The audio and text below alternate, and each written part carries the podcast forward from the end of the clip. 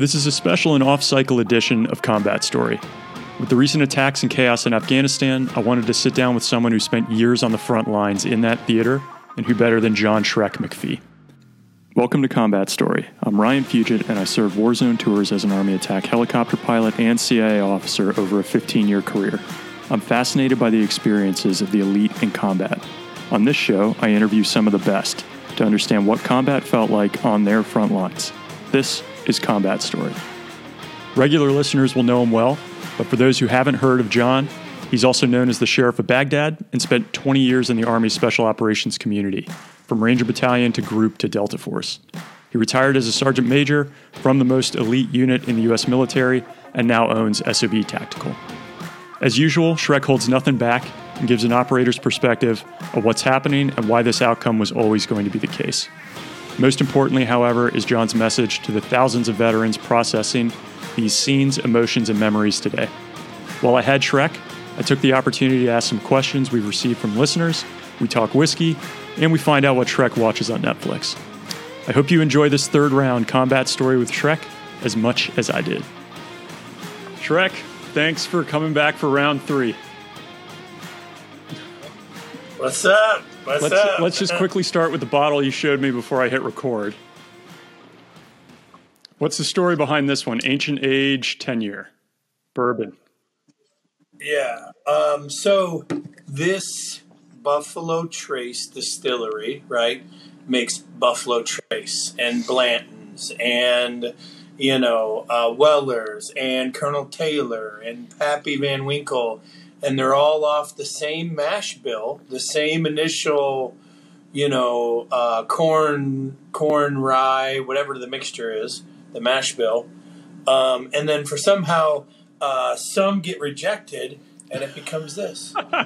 that's that's the rejected portion, right? Hey, 28, 28 bucks, twenty eight bucks for the handle, right? So I'm in a Virginia ABC store. I didn't even expect to find anything good, right? It's ABC. Like the states never have any good kind of booze or whatever. So um, I see this, so I grab two, 28 bucks for a half gallon. Like I grab two of them. And then the lady's like trying to scan it, won't scan the second one. So she calls the manager, and the manager's like, "Oh yeah, you got them bottles. You can only buy one." And I'm like, Why? "Dude, it's 28 bucks. I can only buy one." And he goes, he goes, uh, he was like, "It's the reason you're buying it. You know what it is." And I was like, "Yeah, I know what it is." And he's like, "We," he's like, "Look, we only get like one case of this. Like, he's like, we get this less than the rest of them."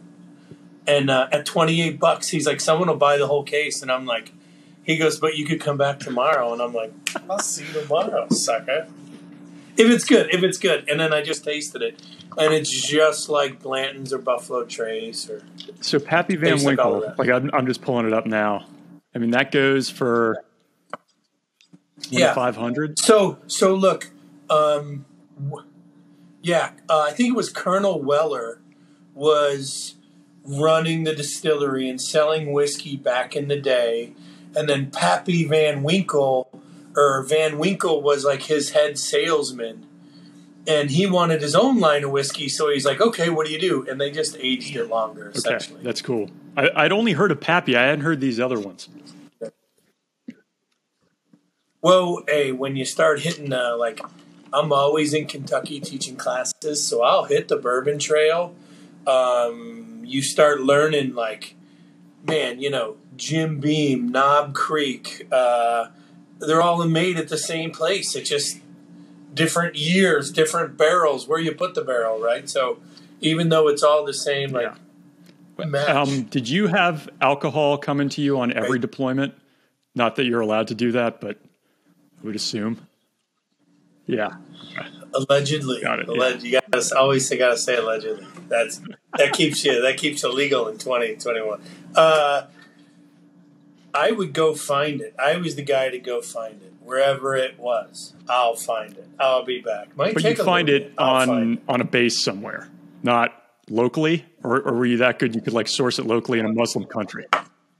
Ah, yeah. I go down. Uh, oh, dog. I hit Chicken Street. I'll track it down. I I do, yeah. Like, hey, I'll go hit downtown Mansour district, look for the Christians in Baghdad. Like, I'll I'll run it down. Hey, what is Chicken is. Street? Because I just I'll read about that. Um, I, I should know it. I don't. But can you just provide some context on that? That's the yeah, that's like the flea market street in Kabul. You know what I mean? Where it's like it's a it's a Saudi Arabian sword slash rifle slash scissors slash you could dig in a garden with it. You know what I mean? Like the like all this crazy shit they sell. Chicken street. Yeah.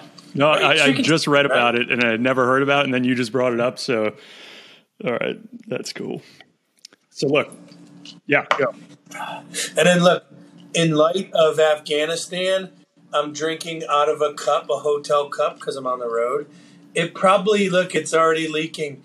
It's not even going to make the whole uh, thing. Just like anything we'll Afghan, it. it. wouldn't make a whole hour. So look, we're um, just with everything going well, on in Afghanistan, I, I was thinking the past couple days I wanted to reach out to you. I see I saw that you had posted a few of your uh, pics from your days back there on social media, and I know you spent a lot of time there. So I was just curious to pick your brain a little bit with what's going on, and I wanted to just for people when they yeah. listen to this because things are changing rapidly. Most updated info as of right now. There were two suicide bombings today. ISIS claimed them, killed 13 U.S.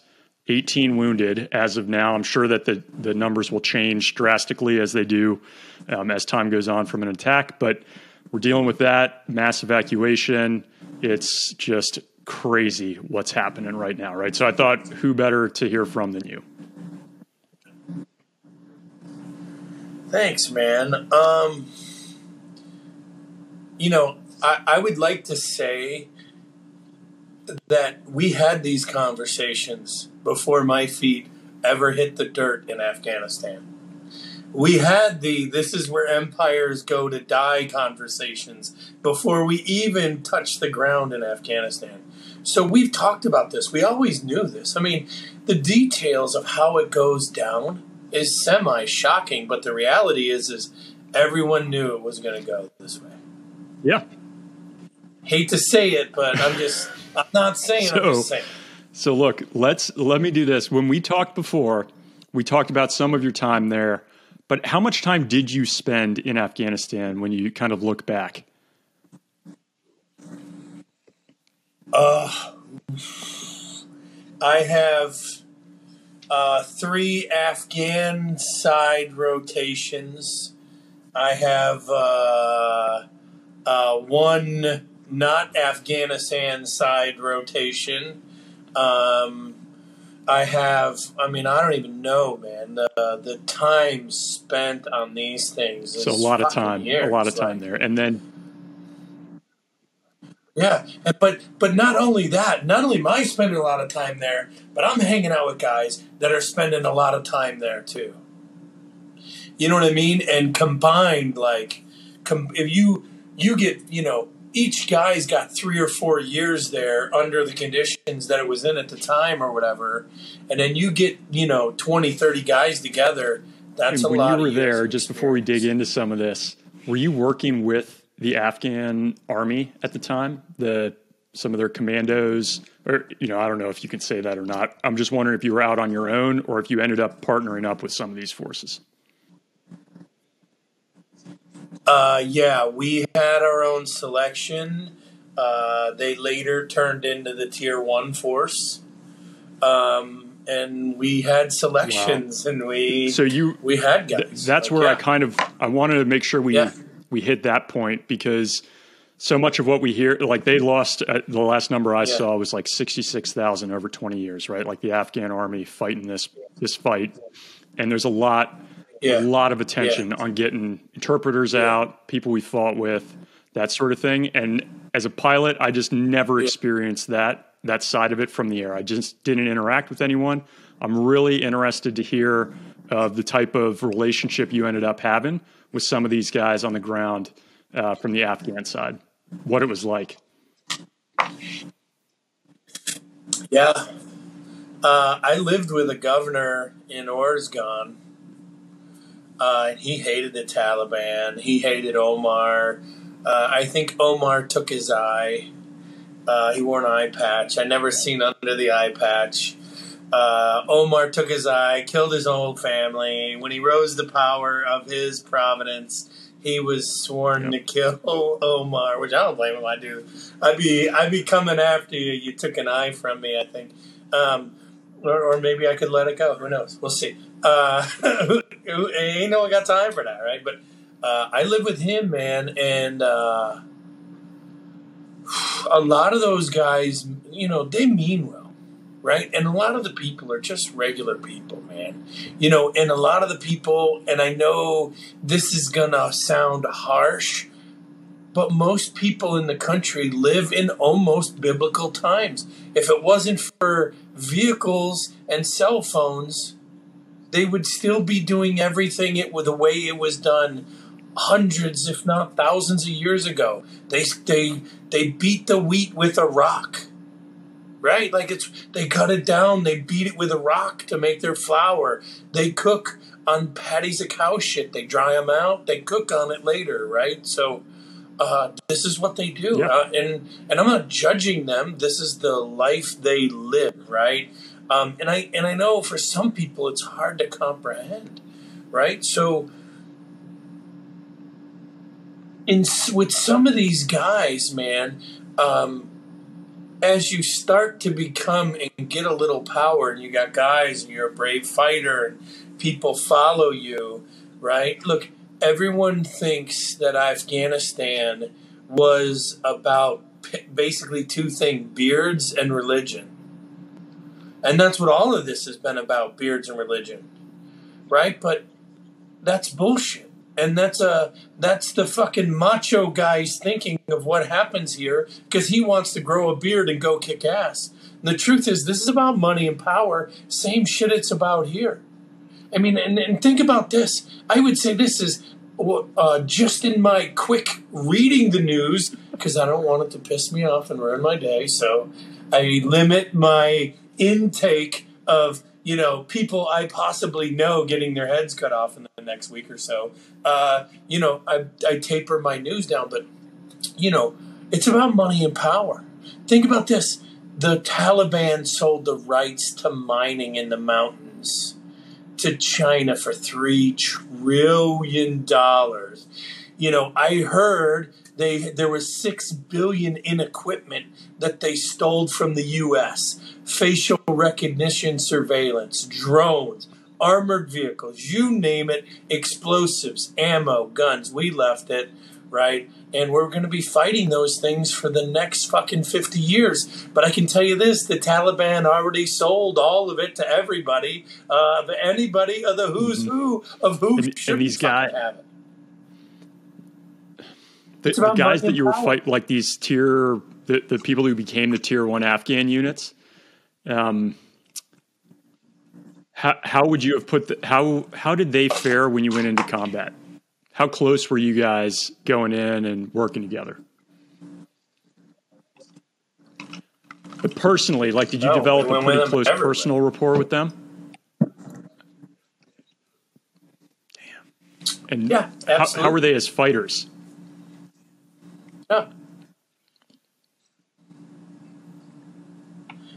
Some were brave, some were physically fit, some were sometimes lucky, some sometimes weren't, you know? It, it's that cross section of humanity.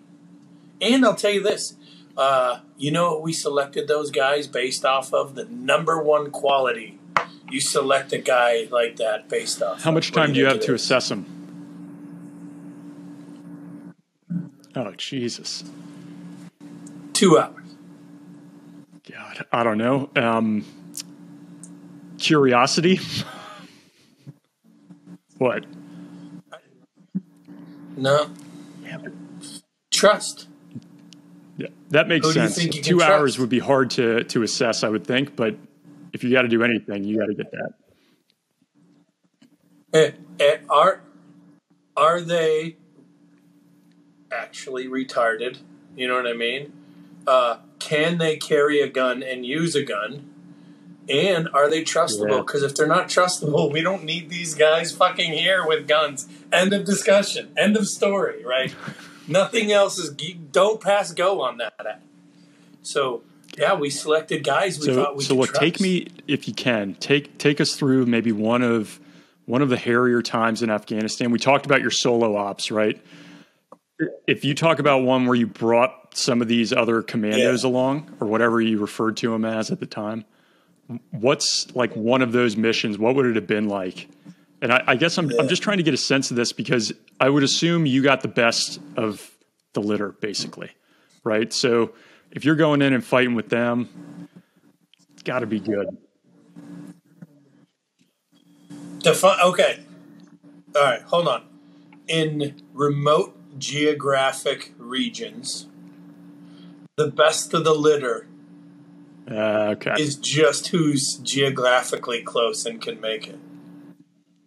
It- but I'd also say this is, but I'm not knocking any Afghans by saying this. I'd also say this is, you know, the unit will never be full. And how big is the pool at DOD? Everyone in DOD is eligible, and it's still not big enough. So when you're looking for good guys, you're going to need more than just who lives in this village. Oh, yeah, you might pick up four. You could pick, there could be 10. But what if we needed 30? And, oh, by the way, those could be the only 10 guys around. Like, okay, it's just us, dudes. Let's, are you in? I'm in. Like, I don't know. Uh, so, yeah, dude, there's so many other factors involved, but it, it's it's trust, you know. And, and I'd also say this is any guys that are close, like they're hanging out together, they know each other, you know, they're joking around together. Why is that? Grab those guys, right? Because then, well, you could exploit their sense of friendship or blood brotherhood to be loyal to you. You know what I mean? Like it's, it's a sense of loyalty, right? So, um, yeah. Um, so yeah, I would say the pool just wasn't big enough to get super quality guys. We got what we got, but you know, we would we would go out and you know we do all the missions that we would normally do, but instead of two of us, Jeez. if we had five of them, we'd have seven. You know what I mean? Like Like seven's got to be safer. t- tell like what's the different difference in mindset for the two versus seven op like that? How how do you prep going in? What is your focus on the on the ground when you're hitting the target?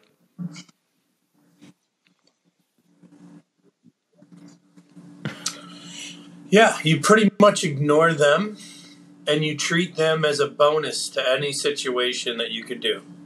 Right? Because think about this. Okay, if you were going out with seven guys, how many guys would really know the Yeah. plan anyway?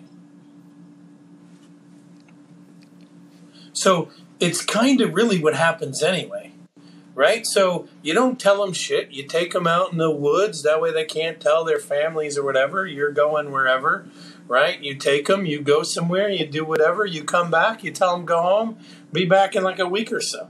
Sun, be be here by sundown in one but are you Like, pushing them first in the stack? Like Don't if you're going in somewhere, are you leading in and keeping them behind? Oh man, Depends what's the smart play. I mean, uh, I would tell you this is like uh, we used to do these large convoys in uh, uh, where would we go? I think it was Deh Rawood. Uh, with you know, we bring like twenty to forty guys with us, and I'll tell you this: you have vehicle troubles having that many dudes. Like you could push a car, or you could like it's fucking super handy having that many people. You know what I mean? But as as for any quality, I mean, just because you've lived in a war zone and have an AK yeah. uh, your entire life doesn't actually make Right. you Rambo. Well, tell. Listen, as you go, as you think through these different ops you were on, and and we're looking at Afghanistan and the years you spent there, are there? Is there one or two that come to mind where you're like, as you look back now with what's going on, like that risk wasn't worth it, or do you do you not view it that way with what's happening today?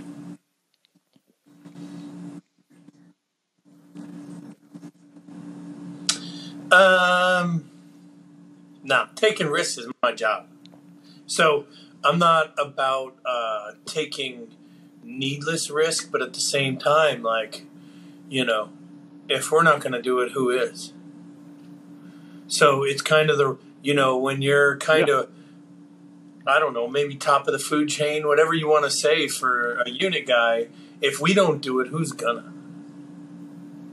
Right? So uh, I would say this is, um, I I don't think it's a risk thing. I think it's, uh, let's just do the best with the resources and people we have. Right? Like it's not optimal. So look, You know what I mean? one of the things we were talking about beforehand when we started recording, so people didn't get to see you and I trying to do a combo check on some new software here, but it took ages. Um, and just made me feel old as hell. And it, it felt like we were trying to do a check in, like air to ground, and like, all right, go to this freq. Uh, it yeah, I seen your phone up. I seen you Let's go back to the basics, man. answered. I think I just Um, but it, like, you said you said something that reminded me of a story that I just wanted to share, Yeah, which go. was, "Hey, look, you sometimes you just got to turn off the the equipment, turn that thing back on, and see if it works." yeah, And one of my favorite, although embarrassing, stories was in Afghanistan. We were flying an op. We had just come back from. We were probably like up in Ghazni or Wardak, and we were flying back to Khost at night, and we got called by our like on Satcom by our TOC, and they said, "Hey, we're redirecting you to uh, Paktika." So there's a like third special forces group was in contact right on the border with Pakistan. So we flew straight there. We're getting teed up, getting ready for this. As we're inbound, we're starting to get in comms with the guys on the ground. They've got an enemy sitting in a building right near the border. They've got the enemy pinned in there, and there's a bit of a firefight. And so there's two two Apaches. We come on station, and the guys on the ground are like, "All right, we've been fighting here." They kind of give us that check in, and like normal for most guys on the ground, we're like, "Hey, we only have about 20 minutes of station time because we got to, you know, we're just out of gas and it's Afghanistan." So they're like, "All right, get set up for a shot. We want you to take the building out." So we get in this racetrack pattern. The two Apaches, we're getting set. I'm in the front seat on the weapon system. My backseater behind me is getting us lined up. And so I'm lasing the target for a Hellfire missile shot. And I'm on the target. Um, I've got the laser on it. He clears me. I pull the trigger. Nothing happens. Like we're waiting. Nothing happens. So we do a go around. Our wingman comes in and follows us. And on the way outbound, you know, we tell the guys on the ground, hey, we can't take a shot. Something happened. Each Hellfire missile has its own computer system tied to it. So we see an error message for this particular missile that we'd never seen before. And I'm talking with the guy in the back seat, and we're like, what the hell do we do? It's not in our checklist. And so we're like, hey, if my computer does this, I usually just shut it down and turn it back on. So why don't we do that? So we turn off the missile, like remotely, turn it back on. It spins up, looks good. So, all right, we come back in for the shot. We're inbound, we're cleared. I'm lasing the target. I pull the trigger, and it's supposed to come off the rail within like two seconds. Four or five seconds go by, nothing happens, and I, as I'm saying to my backseater, I'm like, "Hey, it's not, it's not firing. This thing goes off the rail, and it goes straight into the air, and we never saw it come down. And we were flying perpendicular into like straight towards Pakistan. so on on the radio, my uh, my wingman's like, "Hey, sir, I think you shot a missile into India. That thing went in the air, Shrek. We never saw it land." So. I, I don't know. Yeah, it may have just gone straight into space. It could be maybe burned up on the entry. Um, as we were as we were flying back, my wingman's like, "Hey, you might, you guys might want to like erase that part of the tape." And we were like, "Nah, we'll keep it. We'll keep it." And we came back and debriefed. But uh, goddamn, the stuff that goes on in in wartime, especially in that country, I know. the crazy shit. I know. Yeah. Well, you know, look, uh, you know, and I don't know who said this, but you know, the Afghans said the whole, every time we got there, right? Like, you guys Wow. own watches, we own time. I I read this great article by a former ambassador today, uh, Ryan Crocker, um, who was a longtime ambassador to Iraq, probably I think Afghanistan. I should know that. Anyway, he was just writing, and he said one thing that the U.S. does not have historically is patience. Right. So he said, you know, World War II, nobody was like, "Hey, you got to come back by 44." It was just go and win that win that mission and then come back. We've got troops in Korea for 50 plus years now, and we just don't have this same type of patience anymore. But it goes along with the time and the watch statement. Like that's a great quote.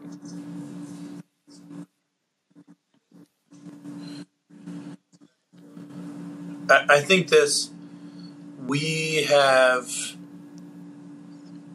relied on technology to get us everything at the tips of our fingers. You're on your phone, right? Like, and what we lost track of is what was going on around us, right? We're in this tornado here, but you can't see what's going on outside of the tornado, which is the shit show we call fucking social media or what I call propaganda, which is the news and all social media.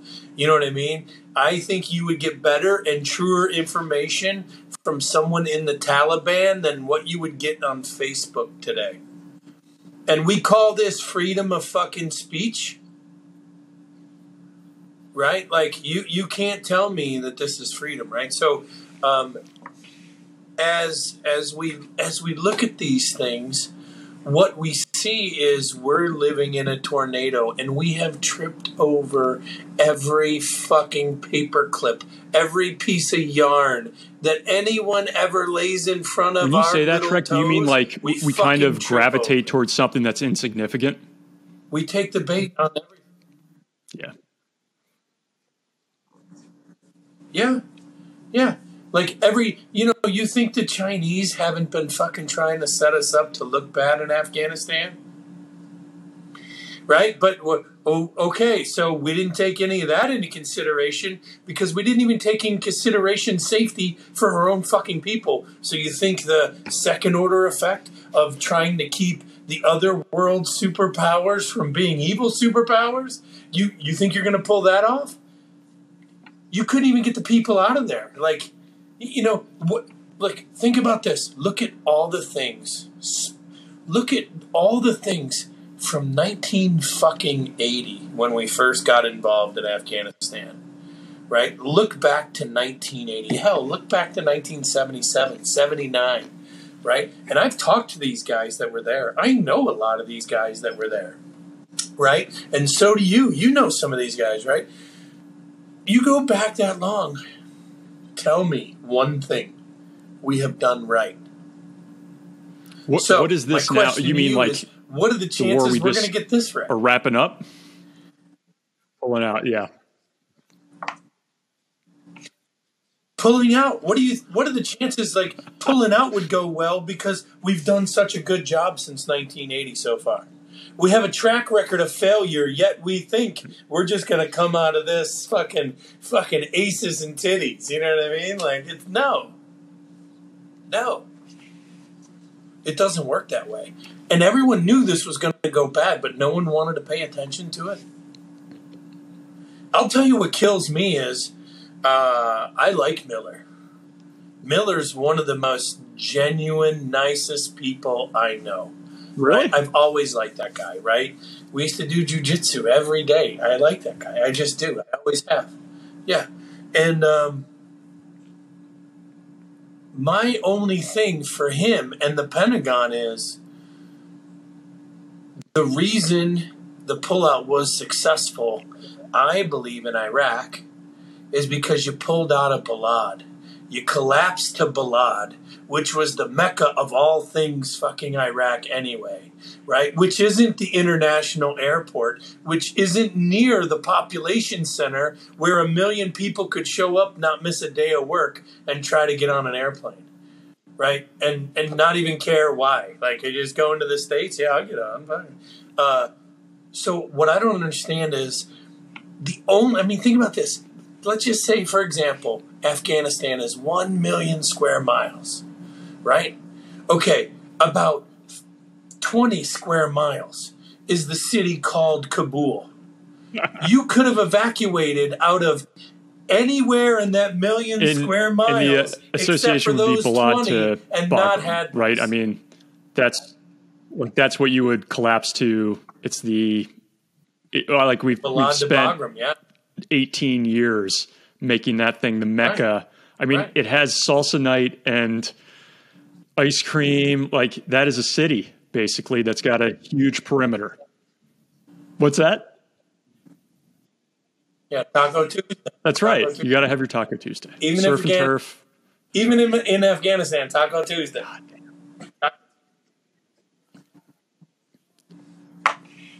But yeah, you could have evacuated from What? anywhere in Afghanistan and not had this issue. And and if that was the only thing you changed, we wouldn't be here. But that look, but none of this, nothing we have said tonight would have actually changed, prevented, or helped Afghanistan in any way. And it goes back to the fucking first day we laid foot in Afghanistan, right? Is why the fuck are we here? Right? Because think about this. If we never went in or did shit in Afghanistan, Same place, right? where would the people of Fewer deaths. Afghanistan be right now? But let, let me ask you this: if if I am if we're saying why did we go in there to begin with when you guys went in, was it not Bin Laden? I feel like that's a different mission set than nation than democracy building. So, yeah, ours. What do you oh, think about that mission, Bin? Laden and Omar, right? But it, both of those missions are quasi bullshit. In the sense that we got to take ground to go get these guys or what kill about these guys. the fact that it gave us a staging ground to kill other bad guys?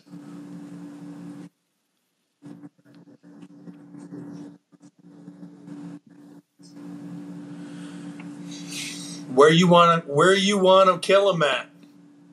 You want to kill them on your front Right. porch, in your house. I, I agree. I think that's what I'm saying. Though, Our- would over. you would you, You say that our presence there allowed us the ability to target heavily in that area? Like, for instance, the next two months when we don't have a presence there, if we wanted to target somebody, it's going to be a lot harder than it was over the past few years, right? Or no? Um, I don't think the targeting necessarily gets easier in a situation like this, right? Because think about this. You would only rely on that targeting if you wanted to take ground and talk to people. But if you were just purely going off intel driven, which you got to have more than one source, no single source info anyway, or you met all the criteria for a launch, some type of Hellfire launch anyway, you met all that criteria, why would we need ground for that? And in any any way you look at it, there's nothing we did there that we actually needed ground for. And we could have done the same thing. We could aggressively targeted their their t- terror camps, right?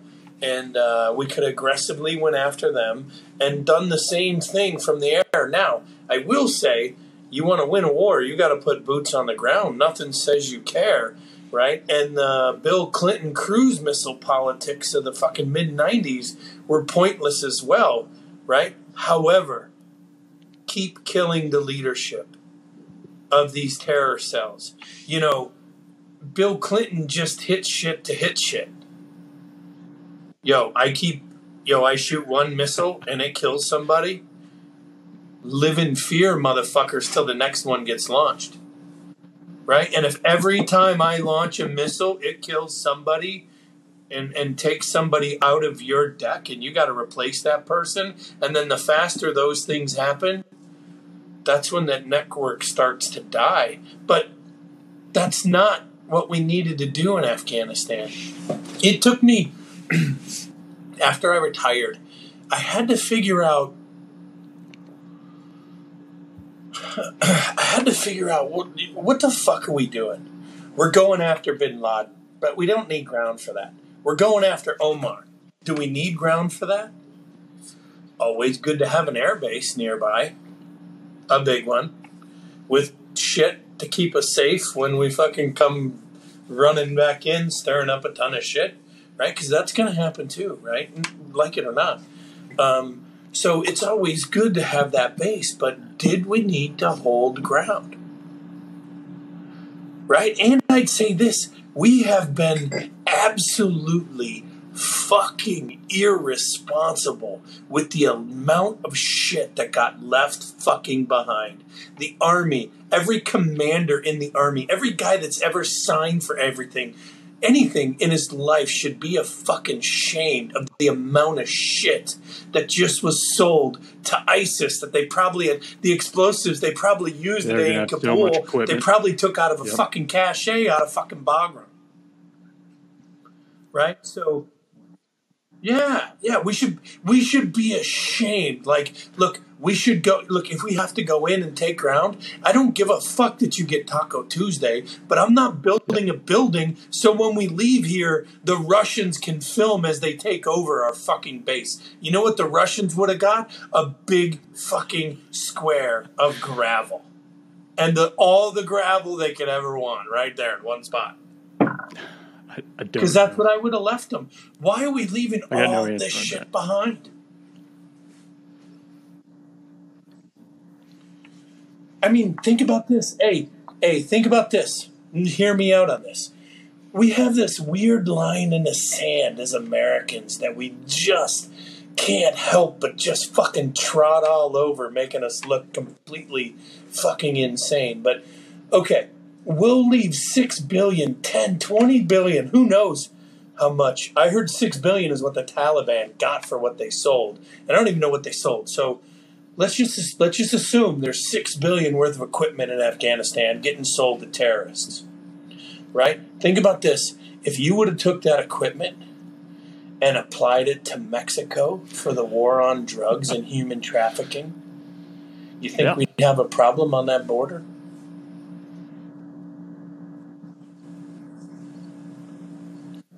So it's not the fact that we don't have the assets or resources to solve. let me problems. let me come back on that point, right? We to holding vision. ground.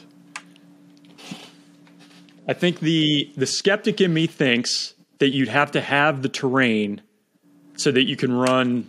Maybe this is the CIA in me that you got to to run and build out that source network to get multiple sources.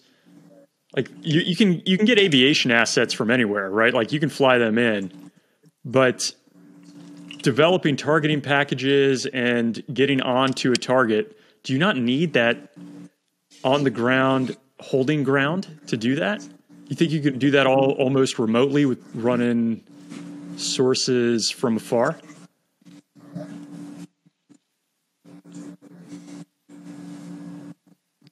Yeah.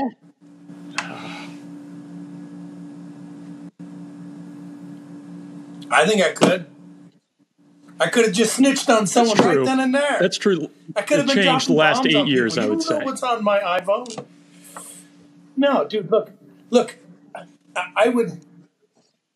Yeah, and and I would say this is a this is a topic within itself because you've seen one side of this argument, but you haven't seen other sides of this argument. And my thing is, oh, okay, we need ground so we could run HUMINT. Makes total I think sense. pro- none. How much HUMINT is- did we have going Right. into Afghanistan and Iraq? Okay.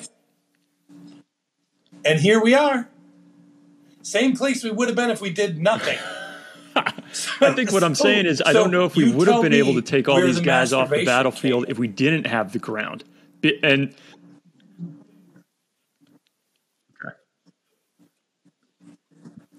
I think we would. I think we would. And I'm going to tell you why. Money and power That's true. is the That's true. Afghan way, and someone's going to sell someone out eventually. And we got the money to make all your little dirt. Look, we could have, and just hear me out. No idea. How much did Iraq cost? Let's More. give Iraq a price tag. I don't know. I don't even know what it is off the top of my head. More or less than Afghanistan? Okay. Okay, well, hey, let's just say they're the same price, even though Afghanistan was longer. Let's say there were three tr- three trillion each. Let's just agree with that.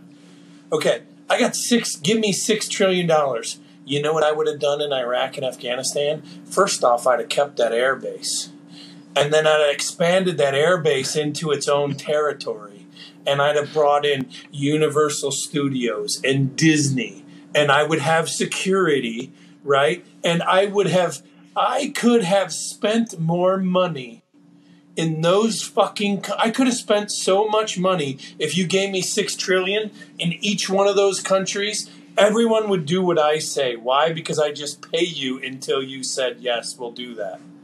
And and those countries would be better off. Where where is this we're trying to apply this World War II model Yeah. of warfare when we were successful to definitely different fucking situation and times. And I'd say this you can't be half pregnant, right? You want to fucking, hey, look, you carpet bomb Afghanistan, the Taliban, the Afghan people will raise their hands and say, no more. What do you want us to do? We'll do it. But we don't do that. So we play this half pregnant Yep. game and we fucking lose every time because you can't be half pregnant right? So we, we we're walking into a situation we know we're going to lose eventually, right? But then we don't even control the downside of, of okay, we know we're going to lose this. What's probably the biggest thing we're going to lose? Billions of dollars worth of equipment. Okay, how about how about you know when the fighting season isn't happening, we ship shit back to the states. We get all new equipment over here, get rid of the old shit. And oh, by the way, if we're leaving it behind, I mean, look, I get it. Vehicles get blown up, they get mangled. I've seen, I can't tell you how many fucking acres of mangled vehicles in Iraq.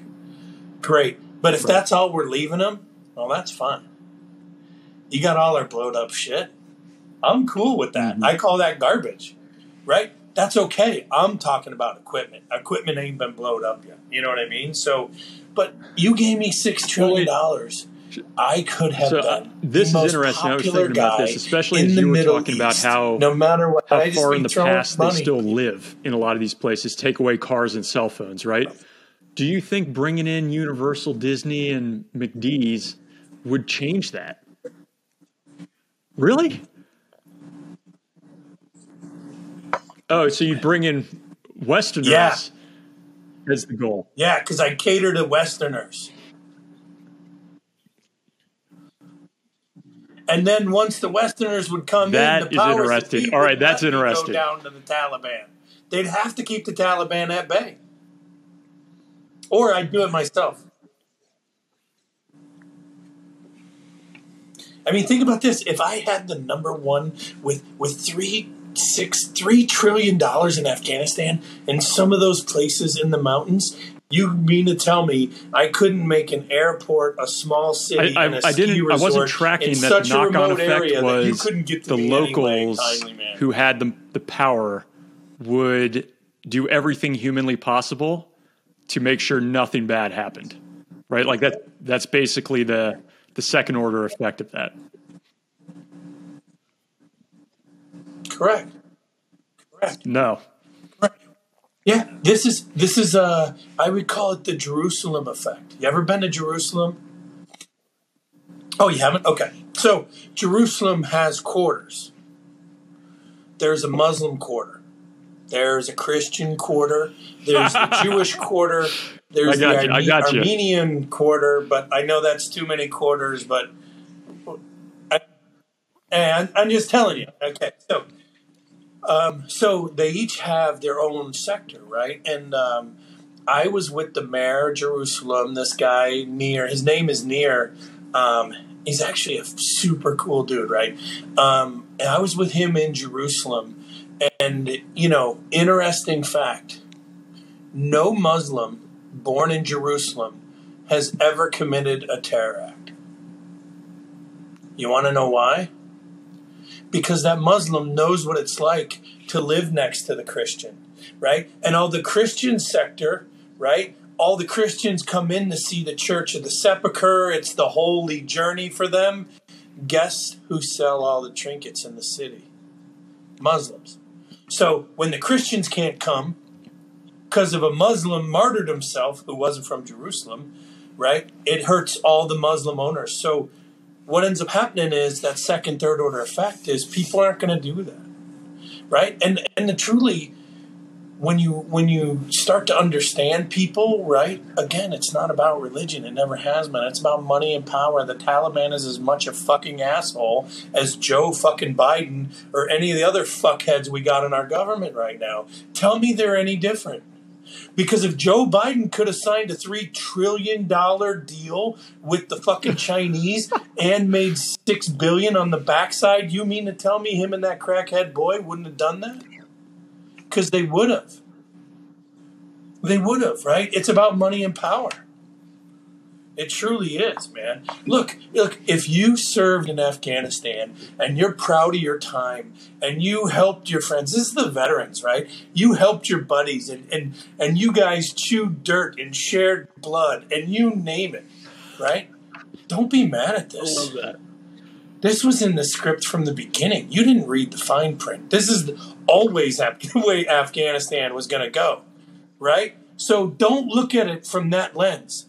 The lens you should be looking at this from is I served America. I was shoulder to shoulder with my brothers. I helped them in time of need. I helped some Afghan people. But I didn't do this to liberate Afghanistan. That wasn't my goal.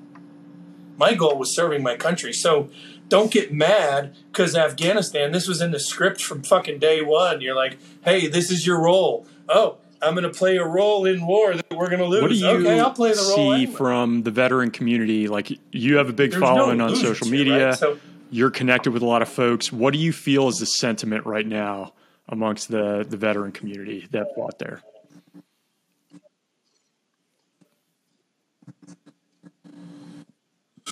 Oh man, I don't even want to say it, but uh, I feel like a lot of guys are crying in their beer right now, right? Because look, they they lost buddies in Afghanistan. If I lost my buddy there, what the fuck was it for? And I get it. I fucking get it. Like, trust me, I get it. But at the same time, like, yo, you did everything you could. Your buddy did everything he wanted to do. Doesn't matter where it was.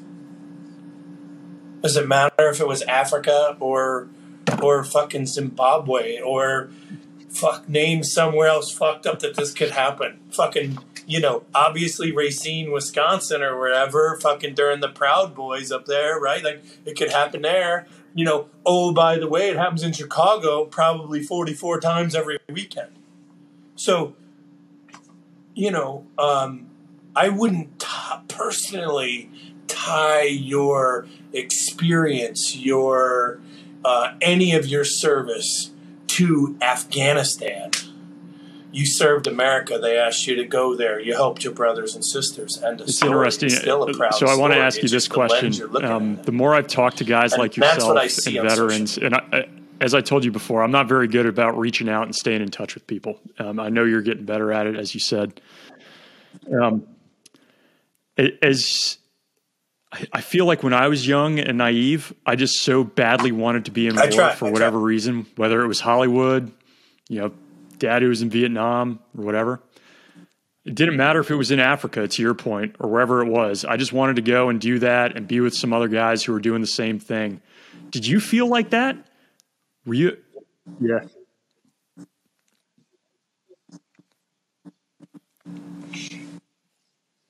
Yeah, I absolutely did. Absolutely. I tell you this is remember the the, was it, SF guys in Africa? They got kind of chased down and gunned down on the GoPro footage, and then the last American dies, and you see his blood, right? And guys are like, I can't believe people would show this, or that was generally the response, right?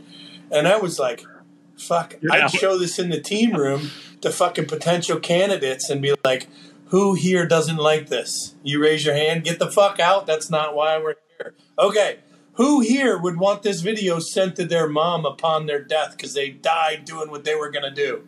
That guy raised his hand. You just made it. Everyone else get the fuck out. Like, we're keeping this guy. Right? Because look, that's okay. You may not value your life. And a lot of people have a hard time valuing themselves. So let's give you a value of zero. Oh yeah. But what is your brothers? What are the people you served with? What's their value? Their value super fucking high. Right? So most people will devalue themselves, right? And and you know, overvalue brothers and sisters who Yeah. have similar I feel like what I see with the veterans out there right now, Hard to your times, point, combat, war. is the You know the I mean? frustration is coming from the way that we're leaving this place. Let, less so. I, I think they'd all go back and and do that fight again with somebody by their side, but just watching it, deteriorate this way just is so disheartening.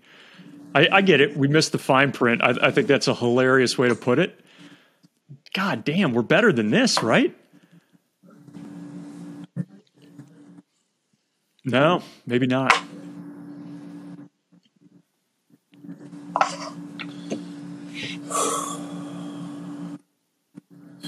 We're not better.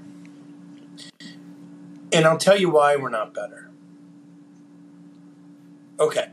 Every politician Yeah. right now said But I feel like we we, we were, we were never there there doing that. to nation build in Afghanistan. You've heard that in the news, right? And that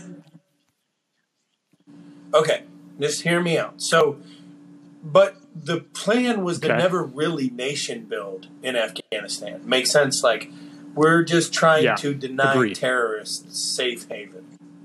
Right? And and that was kind of the mindset going in is, you know, Okay, so having said that, um, what makes you think that um, you know, a any of this was going to go the way you thought it was going to go? But what makes you think when when we drop the mic and walk off that we can judge what happens after that, and it's our set?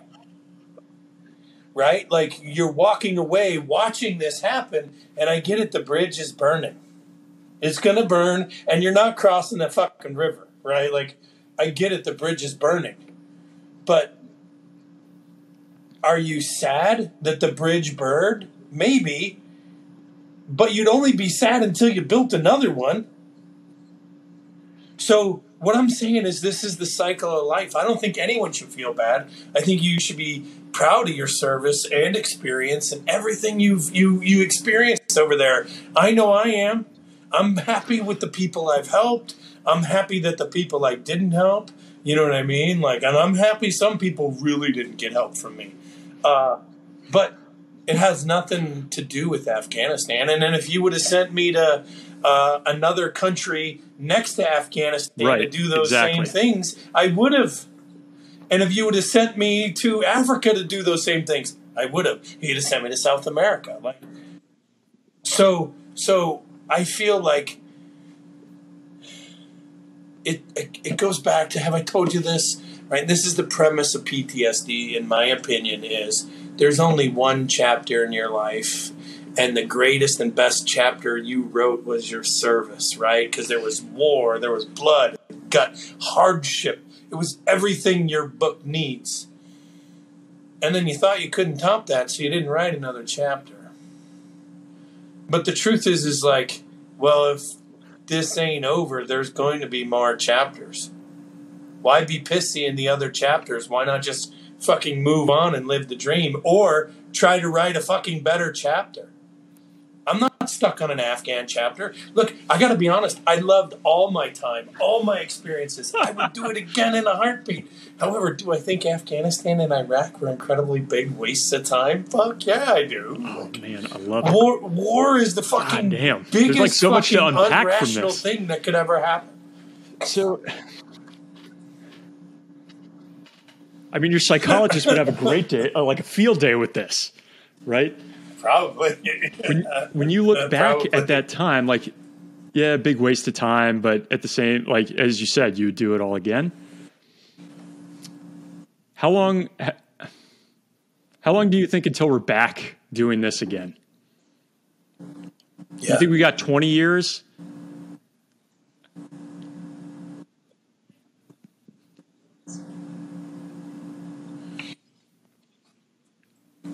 No. Um, look, okay. Post World War II, the longest peacetime in the history of the world.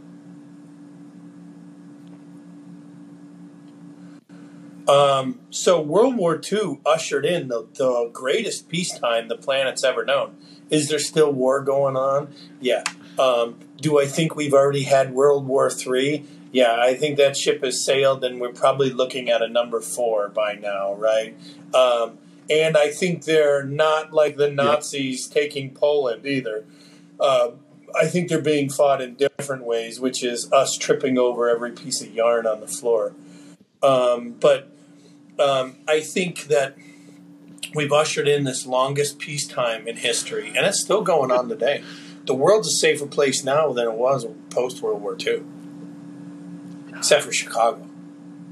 But uh, well, that's true. Chicago's killed more people this year than COVID has. Google the numbers. Do your little finger typey thing. You'll see I'm right. But um, we've ushered in the longest peace. So you know, think about this: World War One, 1917-ish, 1911, somewhere in there. World War II, 39 to 45. The time right? between them? Korea and 50. Yeah. Right? Yeah. What you'll see is the So you think it's not that skirmishes far have gotten until smaller and smaller with it. since Yeah. Yeah. So I, I I would I would suspect before Biden's term is done, we are going to be in a major war, and I hope it's not with the Chinese because they fucking surpassed us while we were fucking around with these shitheads called the Taliban. This is just distracting us from fucking what's really going on that is real in the world, and that's what I say. The So, look, if we Taliban go is back- a fucking yard on I, the I like that. And if we go back gonna your trip over a piece of yarn chapters on in the the book, you did not say that before when we've talked. Uh, I think that's kind of interesting. People, guys have a lot of trouble writing the next chapter, right when they come out of the mill. Like what? What do you tell them to help them find that purpose again and and write the chapter so it, Yeah. it's like that one that they revered so much?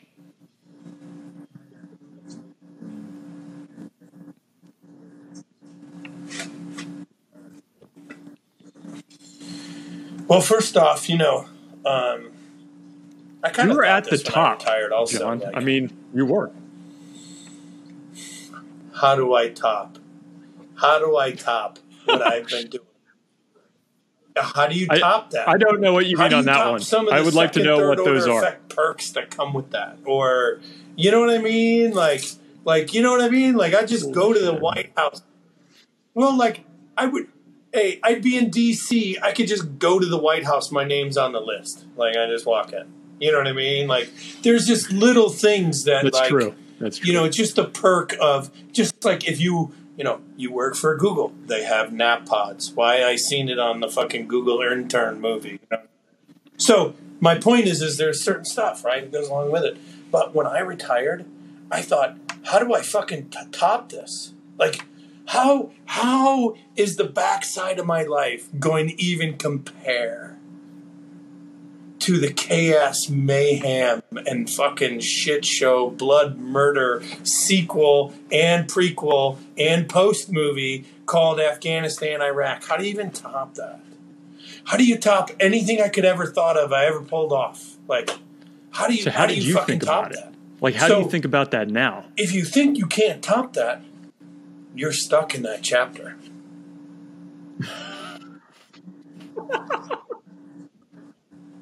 oh, dog. I think about what a I made this chicken the other day that was fucking top notch, a spatchcock. No I shit. fucking, you know what I mean? But look, I know this is funny, but I Damn. took that as serious as any fucking mission I ever been on. Yeah, fuck yeah, that's how you do it. So I take having fun as serious as me getting the orders to go kill fucking Bin Laden or whoever today. And that's how I'm writing my chapter. And I'm going to tell you this: the back chapters, the old, the old guy, the post army old guy. This guy, Yeah. those chapters. This guy knows how to party. Am I right? Am I right?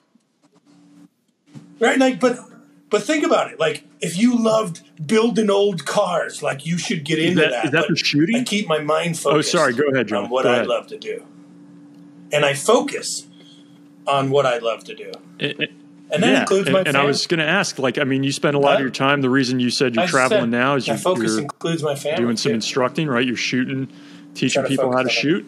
Is that part of that chapter that you're writing?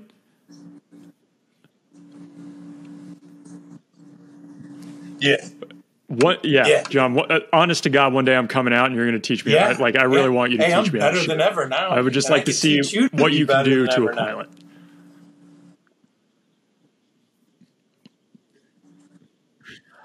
Oh, come on, anytime. Okay. All right. All right. Not only But you feel like that's the kind of like giving you that's we- another part of your for you purpose maybe night, uh, or maybe you don't really describe it as purpose but as well. in, in this chapter context yeah shit i don't know I, I think i'm like a lot of guys where i'm like you know i had it before Okay. so yeah Well, let's what is talk it about purpose. What is purpose?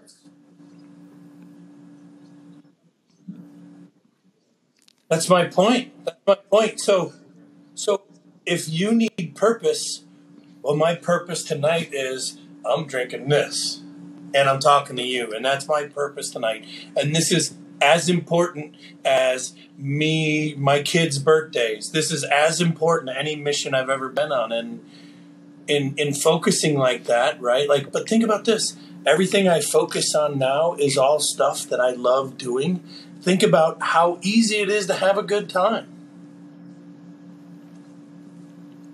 And and look, and this is, I guess, in a in a roundabout way, this is what we were talking about in Afghanistan as well, right? We kind of always knew it was going to go this way, right? And then it it ends up here. We're mad about it, right? Hey, if you're if your life you're mad about it, right? How are you going to be better? How are you going to do better? You know what I mean? So in a roundabout way, it's the same situation. I mean, think about this. Change. Think about how hard change is. Ask somebody to lose five pounds. Right? Fuck.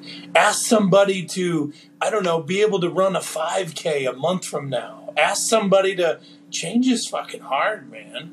So if you, where does purpose come from? You think you're just given it? No. You decided what your purpose was. Well, Yeah. my purpose No, today was to barbecue and drink whiskey, I'm going to do it the best I can. Right? Like no matter what it is.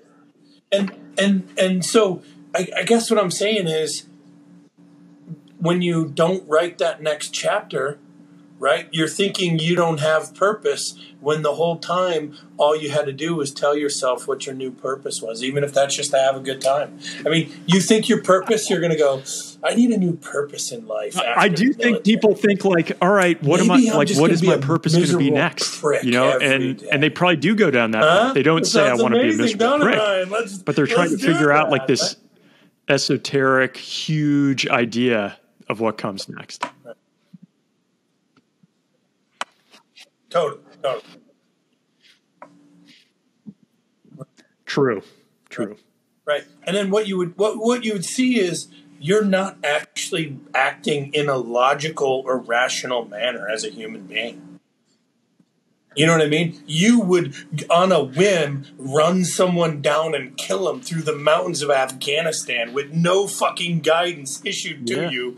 But as a retired guy, you won't go have a cocktail and have a good time, right? Like, look, I, I I think this is part of part of what bogs us down is everyone tries to make shit so fucking complex you could never fucking figure it out. That's all political talk. And I'm like, oh, so you just decided to be a miserable prick and you're like, uh, I didn't decide that. No, but that's what you're doing. So obviously that's your decision. And as soon as you make that contract, you're like, yeah, yeah, I could do better. Um, But look, I think this is advice personally or Afghanistan is it's 2021. I think we could do better. I think for the human beings around us, we could do better. Yeah. Whether that's your family or whether that's the Yeah. Afghan people. It's 2021. Let's let's do better for each other. No. Right. Fuck. You know what I mean? I don't give a shit that you cook on cow shit. Love it. You know what I mean? And never wore shoes. Like, we should treat you fucking better. Damn. Right? So, but but I also think people have a hard time treating themselves good. We already talked about that, and I think that happens on a personal level too. And How are you gonna That's change- true. how are you going to treat you're people that talking you Afghanistan, don't and that's happening here, like house to house. If you don't respect yourself, Family to family can't even connect right now. Damn. All right. So look, I'm, I want to let you get out of here. I know you're traveling, but yeah. okay. All right. I, I want to ask you something that I You saw come up in a few Listen, comments from our last questions. video We'll that we did, quick. which was Ask about Afghanistan. I don't know if this happens for everybody when you go through selection, the commander's board. Is it something that's particularly brutal? Can it be discussed? Okay. If it can't, no worries. But what the hell is this? Yeah.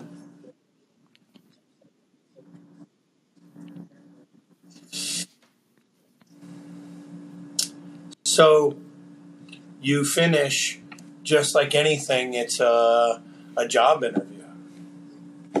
You know what I'm saying? Like it's a job interview. Just happens to be all the commanders in one room at one time. And you know, the problem is in the in the unit is well, because no one shaves or gets a fucking haircut, you can't tell who the fuck is who. And they wear civilians, so you don't know. Are they questioning you? You know what I mean? And they're like, yeah, it, it can get tricky. It can get tricky. And they know shit about you. Oh, man, yeah. Hey, I went through the Q course with this guy. I'm not going to name his name. He's a Mogadishu guy. Uh, me and him were like buddies in the Q course, Ranger buddies, but it was the Q course. But you know they don't do that. But we were you, the Army's still always buddy team. He was my buddy team, right? And like when we were in, you know, he was in the Q course. He's just doing it get promoted. He was already a senior guy, right? Like, um, so he's just doing a Q course something to do. Um, so every time like we were in the field, he'd sit down in the Q course. As soon as he sit down, he'd be out. His butt would hit the ground with his backpack. He'd be like, right? So in the board, uh, I think it was the commander, like the real commander, like some guy, not just another guy in the room. I think it was actually commander. Was like, so I heard so and so has a sleep button on his ass. Wow. Is that true? And uh, like that was his quote. He was like, "I bet you think I got a sleep button on my ass." I'm like, "Every time when you sit down, you are asleep." I mean, I didn't say that, right? So I knew it was his words, right? So I was like, "This motherfucker dime me out to these guys," right? So uh, I had to, I had to answer some tricky questions, and then um, one of the questions was one of the guys don't know who this guy is, right? Cleaner cut guy points to like miscellaneous guy with like fucking scruffy ponytail hair. Like I don't know who this fucking guy is. I was like, what happens if this guy takes someone out back and shoots him next to the dumpster? What would you say? I said, I didn't even know, right? I was like, I'd say it's none of my business. And they're like, you don't have a problem with that? And I was like, obviously he's got good reasons, you know what I mean? Like, and they're like, they're just all staring at me. I didn't even know what to say. Like, dude, you're you're in a room full of the the the unit, the defo. Back then, when you don't know anything about these guys. Right, and then the guy's like, and then he referred to him as a. He's like, so the sergeant major So are you takes saying you got that question and wrong? him, and you're not going to say shit. I'm like, comes the word here, sir. No, I'm not.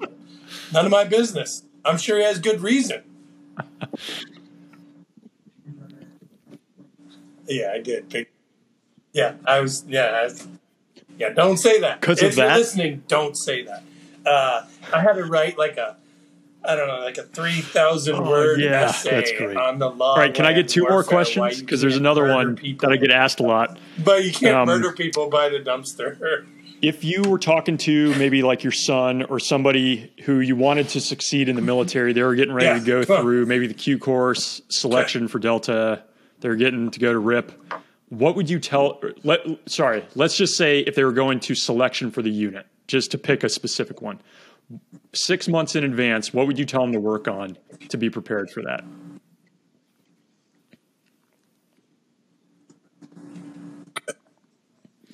They're, they're already standard PT fit. Okay, can they pass a PT test?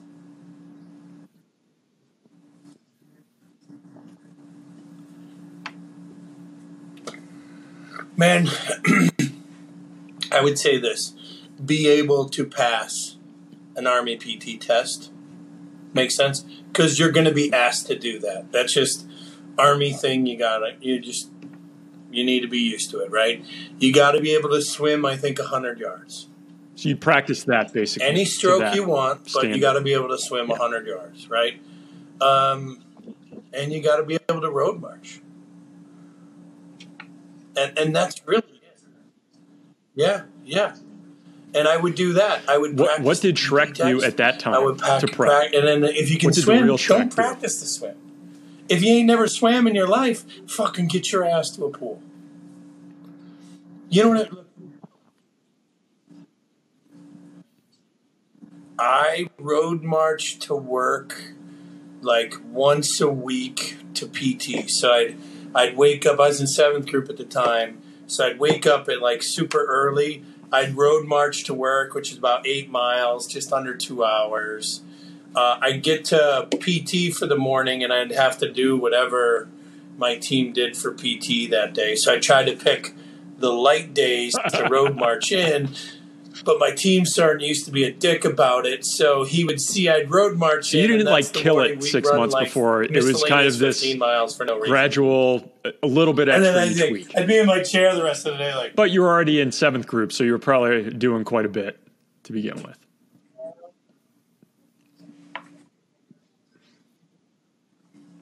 Yeah. Um, I was fit. I mean, I could pass. You know, I could. I could almost max an army PT test. Um, you know, my road march times were through the roof. Like, you give me a rucksack, I'm faster than anyone I know. Um, you know, and that was just kind of so. I didn't probably didn't even need the right. road march. I figured it would just. I would road march to kind of condition my feet a little bit. You know, harden them up a little, get them used to walking. Yeah, I would tell. I would tell like, look, if you're fit, I would tell you sometimes it's better to go well rested, and I'll tell you why. Because you're ramping up that training right Yeah. before you go. You don't want to peak before you go and fall off the cliff, and then you're going to struggle every day there. That is a real and legitimate strategy that most guys fuck up. Um, the next thing is if you get hurt, you want to get hurt after that peak is when the injuries are going to happen. But if that peak was on the last day or last two days of selection, it wouldn't matter. Right? So um, I would say this is sometimes it. it's best to go well rested. Right. I'm throwing a curveball in here. healthy, Nobody's asked right? me this, but I am do all this curious. stuff. I'm not. Go I'm not wondering well what you're watching in your hotel room because I'm going to avoid that. But if you're at home with your wife, the family, what is Shrek watching on like Netflix or Amazon? What is the current show for this guy?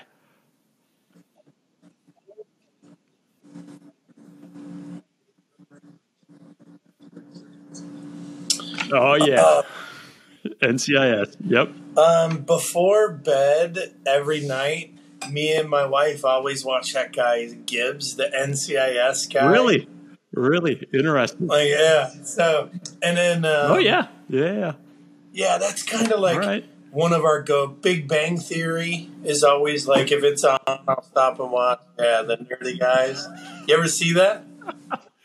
They're funny. They're funny, right? So, uh, I would say the now. Um, I try to watch everything. I watch all movies, all TV shows. Like I am addicted to movies ever since. Well, I there's was like a kid, million so I try to episodes, a so it shit. never ends. But like, we will watch. And you never you know. There's no fucking similar. six days a week, five days a week. We will be watching Gibbs. Well, what's like a recent movie you've seen that you really like? I don't even think I've seen all the seasons, by the way. And we've been doing this probably like, two, yeah, it's been our go-to for like two We years. We just watched The I've Courier. I don't know if you saw that one. That's real. The Courier. It's it's got the dude who played Hmm. um, Sherlock, this British guy. So it's Interesting. kind of yeah, yeah. So it's espionage. It's a real story about um, uh, kind of Cold War espionage. Oh yeah, yeah, yeah. What, what, what have you watched dude. most recently? Yeah. Neat. Neat. Man, I've seen almost every movie out there, and I haven't seen a good one lately. I feel like since COVID, Yeah. movies are more like Instagram content than like thought through, planned blockbuster.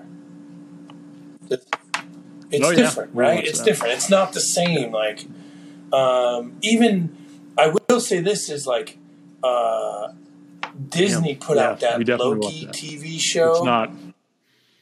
Loki. I thought Loki was like probably. I would say Loki's probably the best thing I watched this year, No. and that's not saying much because it's a it's a Disney TV show, but ain't no one putting out good movies because it's So not going to gonna- make I don't know if you've watched Ted Lasso So even do it? on Apple TV. Yeah, so I feel like all the movies. Oh no, to just we're already. content. It's season two's already out.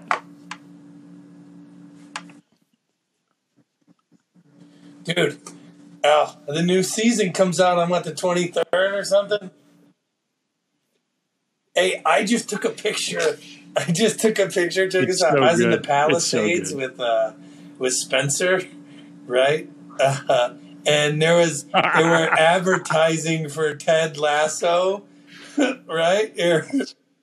Look, look, look! It's a picture It's of me. so good, it's a man. cardboard It's cutout. good. So they had bleachers, and I just sat there with the Ted Lasso guy. Like, dude, is that not the most positive? I love it. Dude, It's so well written. It's so fucking funny, and it's positive. thought that It's a just positive TV show would do well, right, is way ahead of anyone else that's doing TV shows. I know. Um, yeah. Yeah, yeah, yeah. Love it. You did. I, I got a more watch- like, serious one I wanted to end with. So like, go ahead. That's it. Like, there's not more. Hit me. All right, so let me ask you a question. Wait, did I do my two, or you got one? Uh, I got a question for you. It's like at this point in time, or if you were you. going You back to scratch. What do you think could have been done in Afghanistan? I'm a big believer from right. my 90s education. Like that's when I went through school about Colin Powell's from uh, from kind of day like, uh, one. terms from for day war. one till now. And one of them is you don't go into war unless you have a very clear exit strategy. And I, I just firmly believe that that is something you need to have going in. So I think when we pulled out of the Gulf War the first time, like we could have stayed there forever, right? I mean, there's no reason we had to leave when we did. We left and did these Overwatch positions from the air, um, but we pulled out. I I think I would have had something more to that effect if I, you know, hindsight being 2020. I, I do think you go in, you hunt Bin Laden, you hunt Omar, you hunt the leaders. I don't think you can get away from that, but I think you have more of a clear exit strategy where you move out much sooner. How about you?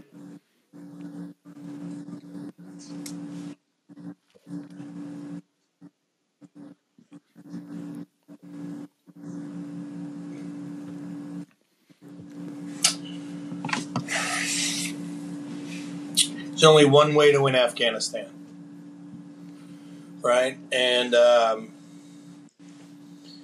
it was it was Miller's one of Miller's strategies. It's called the Waziristan uh, strategy. And here it is. You take dudes, you move them into a town or village. Doesn't matter how many. Let's just say SF team size, whether they're unit rangers, whatever. Right? You give them close air support. You give them, you make sure they're covered daily. You make sure you got good reaction time. You make sure they can hold their own for an hour or two till you can get planes to them. You decimate anyone that comes near them, right? Um, and then they live in the village, and uh, you educate the kids. You open a school. You you give wormer to the goat. You keep the goat healthy. You you help the children. You teach everyone to read, right? And you keep the Taliban at bay from telling you no, that can't happen here.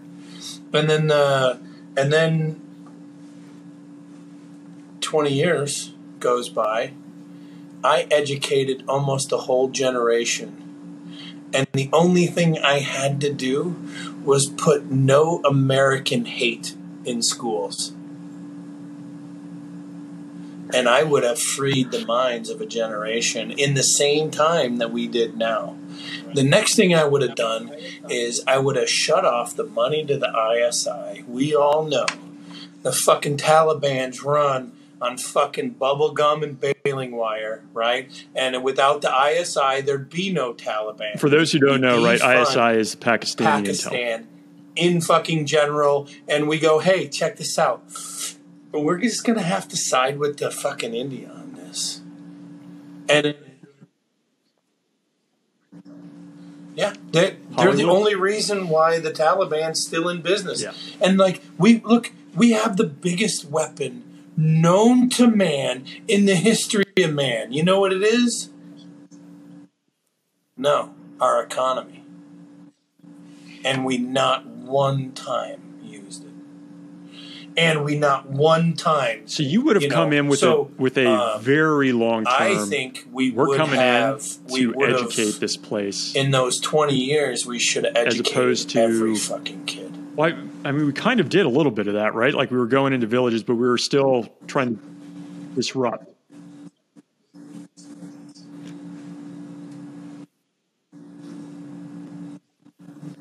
But educating is not the same. Come on, you You're just saying. admitted we did no Well, no, nation building. I think Don't- part don't of our nation building, you know, you're right. No we didn't go in and do building in like Afghanistan. teach. We didn't deliver curriculum, E- that sort of even thing. though, You're right. oh, is it?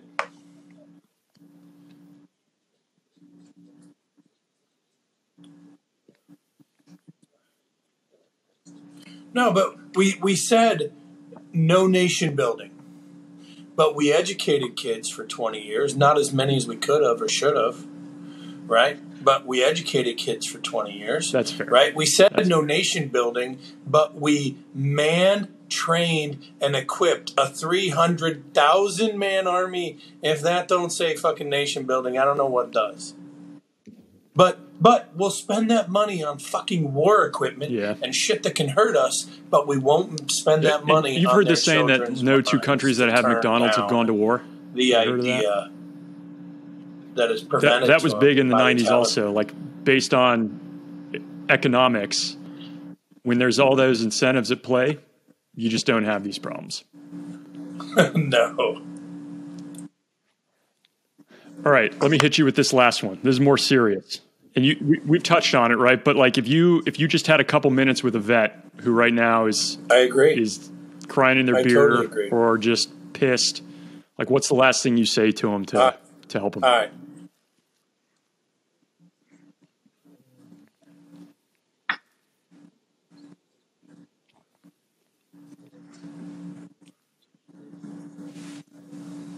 Yeah, I would say this is like, look, your shirt says U.S. Army. It's a volunteer army. You volunteered, right? You're here because you want to be here, and this is a choice you made. Make sense? Wherever the sacrifices happened, your buddies' lives, someone getting shot, yours, losing a limb, whatever those sacrifices were, those sacrifices weren't to liberate Afghanistan and the Afghani people. Those those services were in the service and the brotherhood of those to your left and right of the U.S. Army. Don't feel bad. Like, look, there was, look, there is going to be, trust me, there is going to be a hundred year D Day celebration. Right? This is going to be, I think, the 75, 6, 77th year D Day celebrations. There's going to be a hundredth year D Day celebration because D Day was that important. There's never going to be a fucking hundred year parade in Kabul. There's never going to be a hundred year parade in Baghdad. And you know that. So get that through your fucking head and realize you helped me. You helped guys like you. You helped people like, you know, everyone you know in a service. You helped your brother. You helped the, the guy to your left and right. You protect him. You saved him, right? He might have saved you, whatever you were there for each other in the service of this country. You're not tied or owned by Afghanistan or Iraq or anywhere else this happened. right? There was never going to be a hundred year Kabul fucking liberation where you're the last guy there and they're putting, you know, all the Kabul chicks are kissing you on the cheek through their fucking burqas. Like, that was never going to happen anyway, right? So, having said that, what do you think the outcome should be? Look, you did good things. You have a proud story. You're you're a fucking a fucking warrior. You're you're a man. You you've done everything. You've achieved everything you wanted to do. Right? Like don't don't let yeah. the uh, exit until, strategy, until round the four, fine print Shrek. of Afghanistan. Appreciate the time again. You know, friend. ruin your and the cup held up because it didn't it leak too much. All. That's what I'm telling them.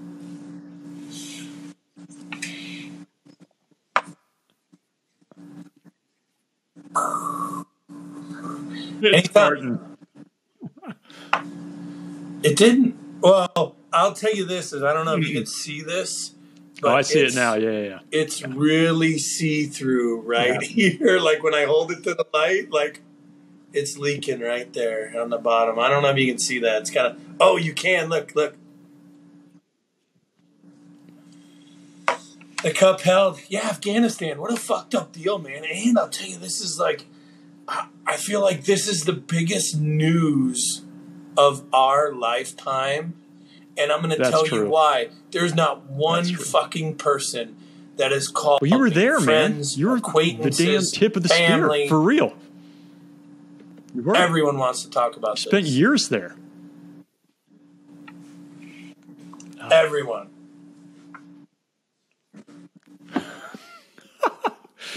Yeah.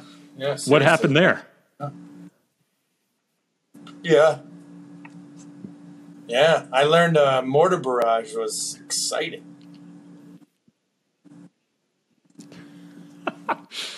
Gosh.